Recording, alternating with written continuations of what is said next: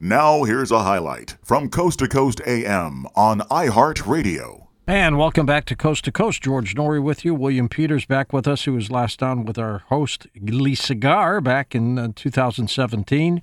Founder of the Shared Crossing Project, director of its research initiative, and recently published a study on shared death experiences in the American Journal of Hospice and Palliative Medicine. Recognized as a global leader in the field of shared death studies, he has spent decades studying end of life experiences. A practicing grief and bereavement therapist, he holds degrees from Harvard's Graduate School of Education, UC Berkeley.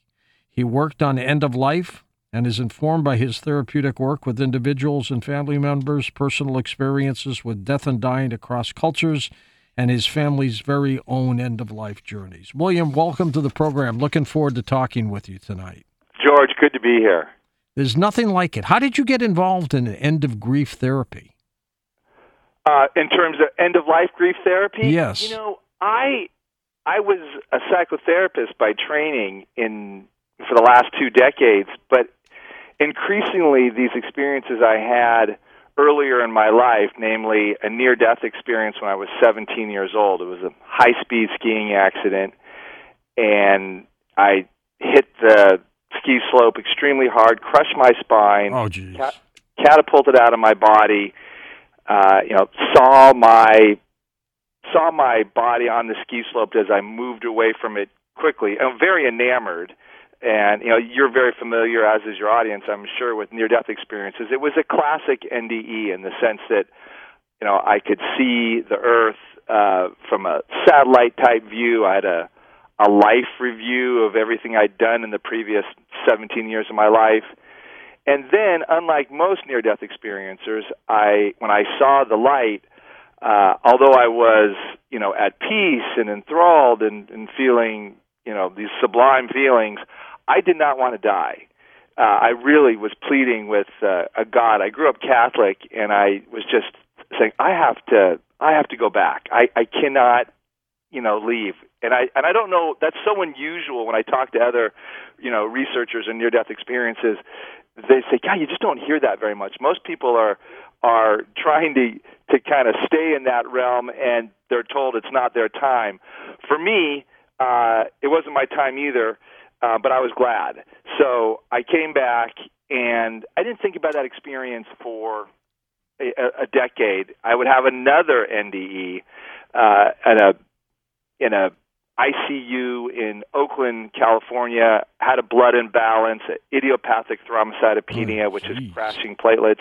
This was a much, in a certain way, simpler uh, NDE. I popped out of my body and was hovering above it in the ICU for, you know, I want to say between two and four hours.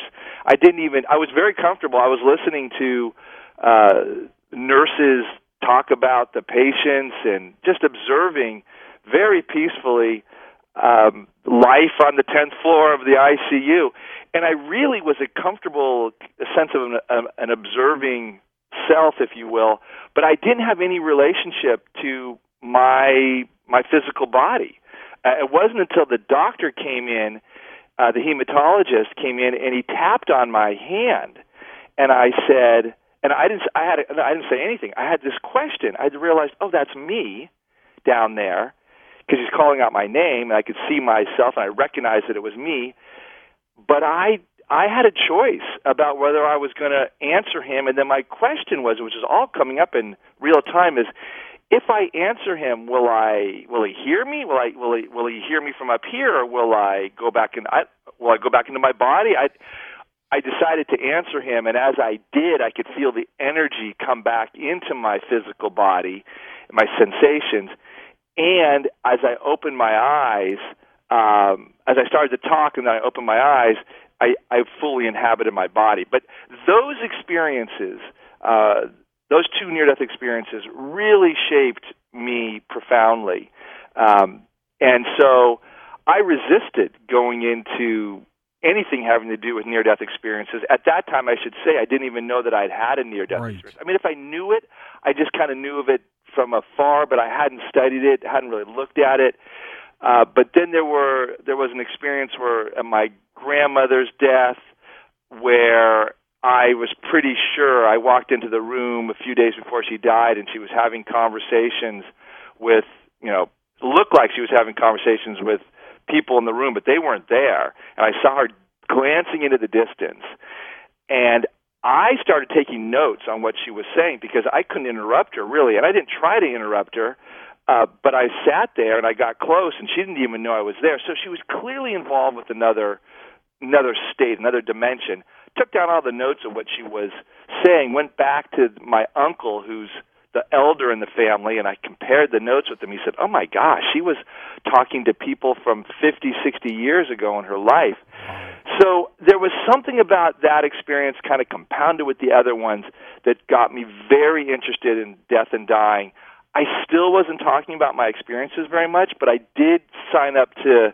Well, I applied and then was uh, joined the the um, Zen Hospice project in San Francisco uh, to work with the dying, and I was very fortunate to work in the public hospital setting of Zen Hospice because they had a couple settings, and this one was an open ward, 24 bed hospice with primarily serving indigent people of San Francisco. Well, what that meant was I was able to be uh, like the other volunteers, we were all able to be close to the dying uh, in a way that you don't typically get when you're working with most people because they have family members and such. And in this way, um, you had more access to them and can could get closer to them and learn more about them. And that, and as and as you can imagine, was at the bedside for a lot of deaths.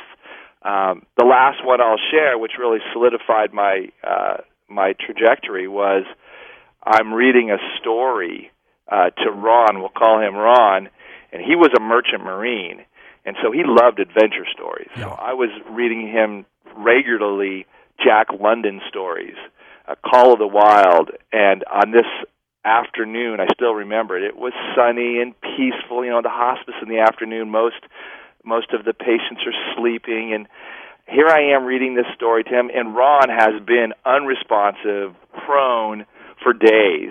So I'm not expecting much from him in terms of communi- you know communication.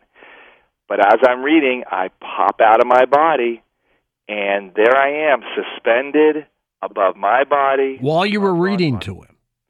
Uh, when I'm reading, I'm just reading a Jack London Call of the Wild. But I'm while you're reading, reading to him, you leave your body.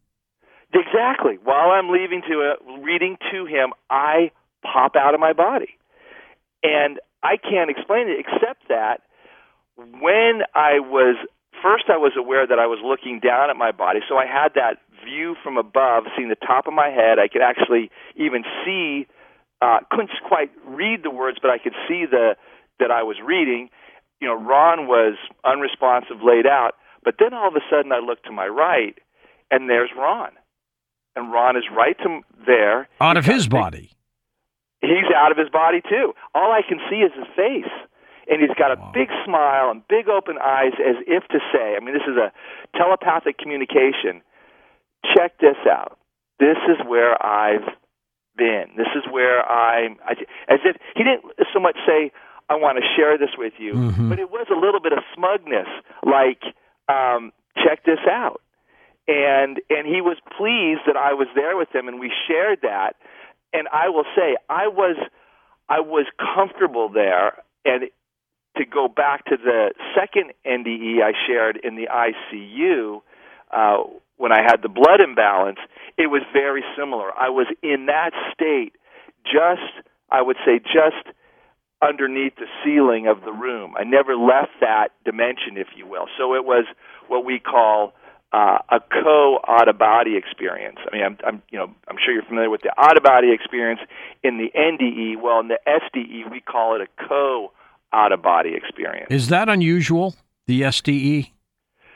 The SDE. I mean, that's a great question. We don't know how common it is, um, but you know, I'll tell you when I was presenting, and as I am presenting my research on the SDE, one thing I hear all the time from researchers in you know primarily the NDE field are the dominant researchers and that would be closest to my field is they would say we know about these experiences, but we've never been able to gather up enough cases. And that's interesting. So that goes back to your first question, George, is well, I'm an end of life uh, therapist, grief and bereavement therapist. So I talk to a lot of families who are in grief and bereavement. And after a few sessions, they invariably would ask me, "Hey, I had this experience. I want to know, you know, basically, was I crazy, doc? You know, was did, did my did I lose my marbles at the time of the death of my loved one? Which is a, you know, that's a reasonable question because you know when you lose somebody, you, you, there's a good deal of upset and stress.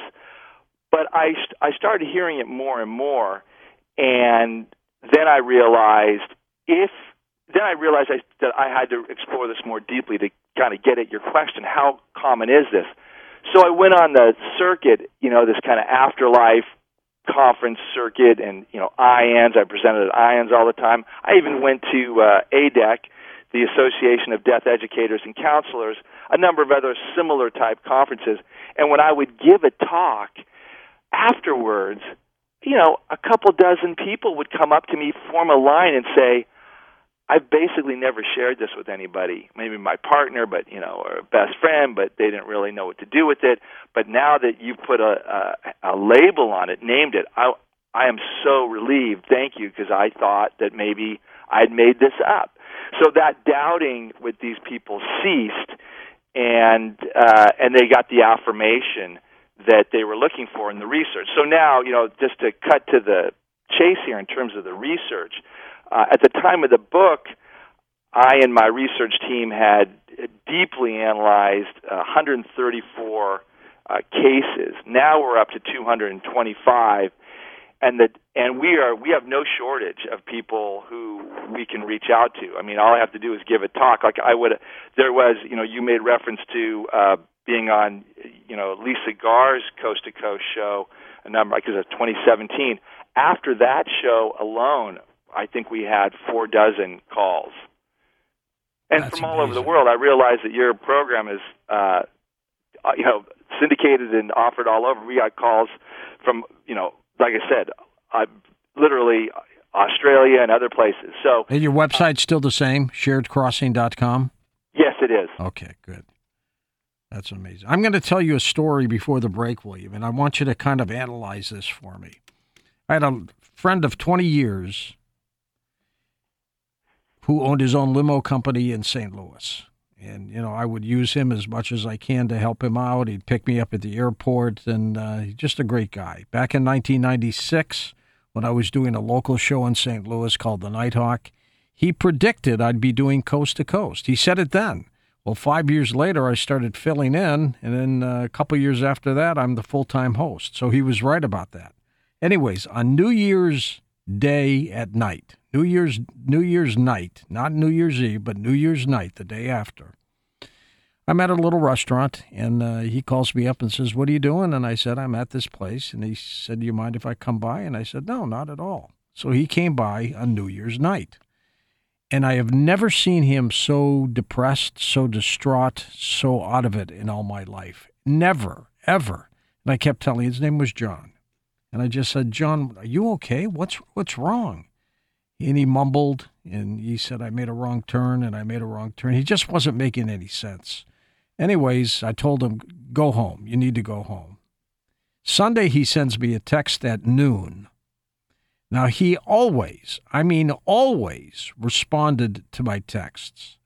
I sent him a text based on the one he sent me at noon. No response. No response. All night Sunday, no response. Monday, all day Monday, no response. Finally, I'm at a point where I'm going, this is really weird. So I told a friend of mine, and he said, I'm calling the police.